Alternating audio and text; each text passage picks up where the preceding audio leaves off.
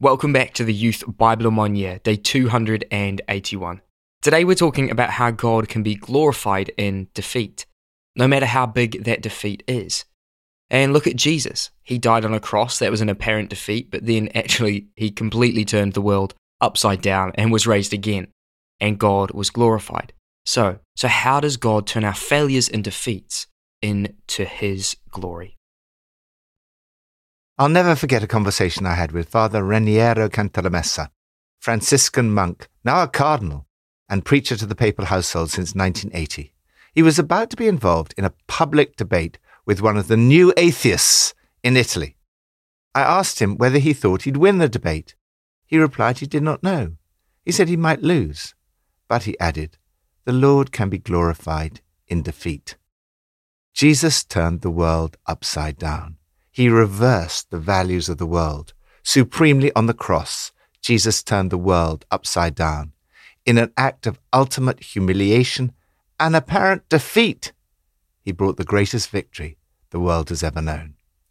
It was said of his followers that they were turning the world upside down. In each of today's passages, we see how this works and how the Lord can be glorified in defeat from Psalm 118. The stone the builders rejected has become the cornerstone. The Lord has done this, and it is marvelous in our eyes. You are my God, and I will praise you. You are my God, and I will exalt you. Give thanks to the Lord, for he is good. His love endures forever. God can bring success out of apparent failure. As I look back on my life, God seems to have used the difficulties and defeats more than any apparent success. The psalmist has clearly been through a difficult time. He writes, God tested me. He pushed me hard. Yet he's full of thanksgiving, praise, and rejoicing. I will give thanks to the Lord. This is the day the Lord has made. Let us rejoice and be glad. He's full of thanksgiving because he sees that God is able to bring success out of apparent defeat. He writes, The stone which the builders rejected has become the chief cornerstone. Jesus is the supreme example of God bringing success out of apparent failure. He's the stone that the builders rejected, which has now become the cornerstone of the church. Jesus quotes this verse in Psalm 118 as referring to himself. Peter too makes this application, pointing out that Jesus is the living stone, rejected by human beings, but chosen by God. Jesus is now the chief cornerstone on which the whole church rests. Respond like the psalmist. Give thanks to the Lord, for he is good. His love endures forever. Lord, thank you so much for the way in which you bring success out of apparent defeat. You are my God, and I will give you thanks. You are my God, and I will exalt you. New Testament from Colossians 4. Devote yourselves to prayer, being watchful and thankful, and pray for us too, that God may open a door for our message, so that we may proclaim the mystery of Christ, for which I am in chains. Pray that I may proclaim it clearly as I should. Be wise in the way you act towards outsiders. Make the most of every opportunity.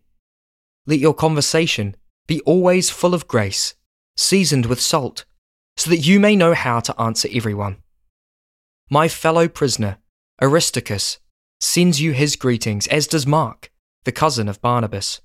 You have received instructions about him. If he comes to you, welcome him. Epaphras, who is one of you and a servant of Christ Jesus, sends greetings. He is always wrestling in prayer for you, that you may stand firm in all the will of God, mature and fully assured. I, Paul, write this greeting in my own hand. Remember my chains. Grace be with you. God can use you in spite of your circumstances. At times, we are distracted by many if onlys. If only we were married. If only we were not married to the wrong person. If only we were in the right job. If only we didn't have to go to work. If only we had children. If only we didn't have so many children. If only we lived in the right place. But God used Paul in spite of his circumstances and even because of them. Paul writes, Make the most of every opportunity. We cannot all be successful, but we can all do our best in whatever situation we find ourselves. Paul writes that they are to tell Archippus, Do your best in the job you receive from the Master. Do your very best. Paul was extraordinarily gifted. He had a vital message to proclaim to the world. He might have expected that God would place him in a position of authority and power so that he could use his gifts and proclaim his message. However, God allowed him to end up in prison. He ended the letter Remember, I'm still in prison and in chains. Yet the Lord was glorified in his apparent defeat.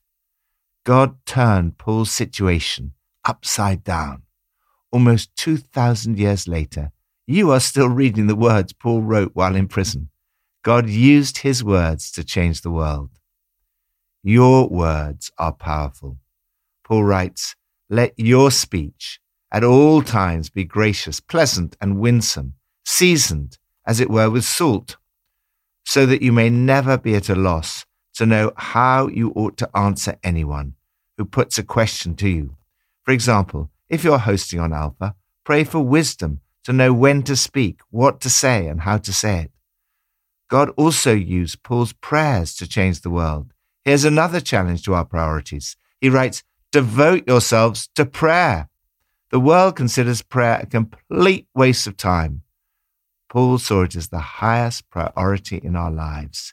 He commends Epaphras because he's always wrestling in prayer for you, that you may stand firm in all the will of God, mature and fully assured. He wants his readers to pray that God may open the door for our message, so that we may proclaim the mystery of Christ for which I am in chains. Pray that I may proclaim it clearly as I should. Here's another challenge to our priorities. Paul does not want them to pray for large crowds to come and hear him. Rather, he prays that he may proclaim the message clearly. Paul doesn't want them to pray for an open door to the prison, but an open door for the message of the gospel to be proclaimed. Rather than looking to the future when you might be in a better situation in which to serve God, focus on how you can serve God in the present, whatever your situation. Lord, help me to get my priorities right to devote myself to prayer and proclamation, whatever my circumstances. Give me wisdom today to know when to speak, what to say, and how to say it. Old Testament from Jeremiah 16 and 17. But blessed is the one who trusts in the Lord, whose confidence is in him. They will be like a tree planted by the water that sends out its roots by the stream. It does not fear when the heat comes. Its leaves are always green. It has no worries in a year of drought, and never fails to bear fruit. God can make the worst of times the best of times. It was the best of times, it was the worst of times. These are the opening words of Charles Dickens' novel, A Tale of Two Cities, set in London and Paris before and during the French Revolution. Again, we can see that God can be glorified in apparent defeat. A year of drought can become a year of bearing fruit. Bad times can be good times for the church. The good news shines brighter as society gets darker. God is able to take something horrible and use it for good. The supreme example of this is that God took the worst event in the history of the world, the crucifixion of the Son of God, and used it for the salvation of the world. God can take a horrible disease like COVID 19 and use it for good. And He has done in many ways. The church has grown in both online attendance and its presence in the community, reaching out to those in need. Now is not a time to retreat, but for the kingdom of God to advance. The worst of times can be the best of times. Something like this is expressed in this passage. Jeremiah continues to warn of the coming judgment because the people have followed the stubbornness of their evil hearts instead of obeying God. He cautions us against the danger of deceiving ourselves. The heart is deceitful above all things. We can easily deceive ourselves. If we want something, our minds can present a variety of reasons why we should have it. We can easily justify ourselves, even when we're in the wrong. This is one of the reasons you need to stick close to God. Constantly check yourself with the Word of God and the wisdom of the Christian community, or else your trust can end up in the wrong place. The Lord says, Cursed are those who trust in mortals, who depend on flesh for their strength, and whose hearts turn away from the Lord. On the other hand, he says, But blessed are those who trust in the Lord, whose confidence is in him. They will be like a tree planted by the water that sends out its roots by the stream. It does not fear when the heat comes. Its leaves are always green. It has no worries in a year of drought and never fails to bear fruit. Again, God turns things upside down. When heat comes, we would expect the leaves of the tree to dry out and turn brown. Yet because the tree is planted by the water, it sends out roots by the stream, and the leaves are always green. The psalmist likens this to the person who trusts in the Lord, whose confidence is in him.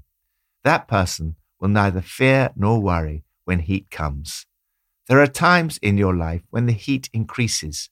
You're tested by difficult circumstances and challenges. If you stay close to the Lord, trusting in Him, God is able to turn things upside down. Blessed are those who trust in the Lord, whose confidence is in Him.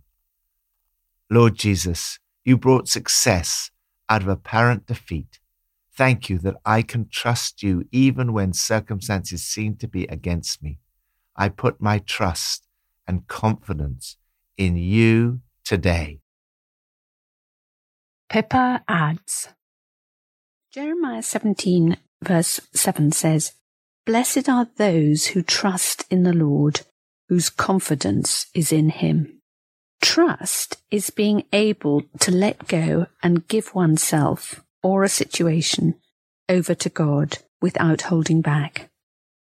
It's a child in a parent's arms, never doubting for a moment that they are safe. Let's pray. Lord, thank you that you are glorified when I fail. That you can bring about goodness out of all the bad things in my life. Lord, I'm sorry for where I've turned from you, where I have failed. Lord, I turn back to you now. I ask for your forgiveness.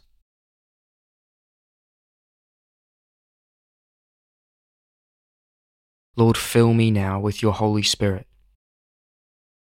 Glorify your name in my life. Build me up again to be a much loved child of God. Amen.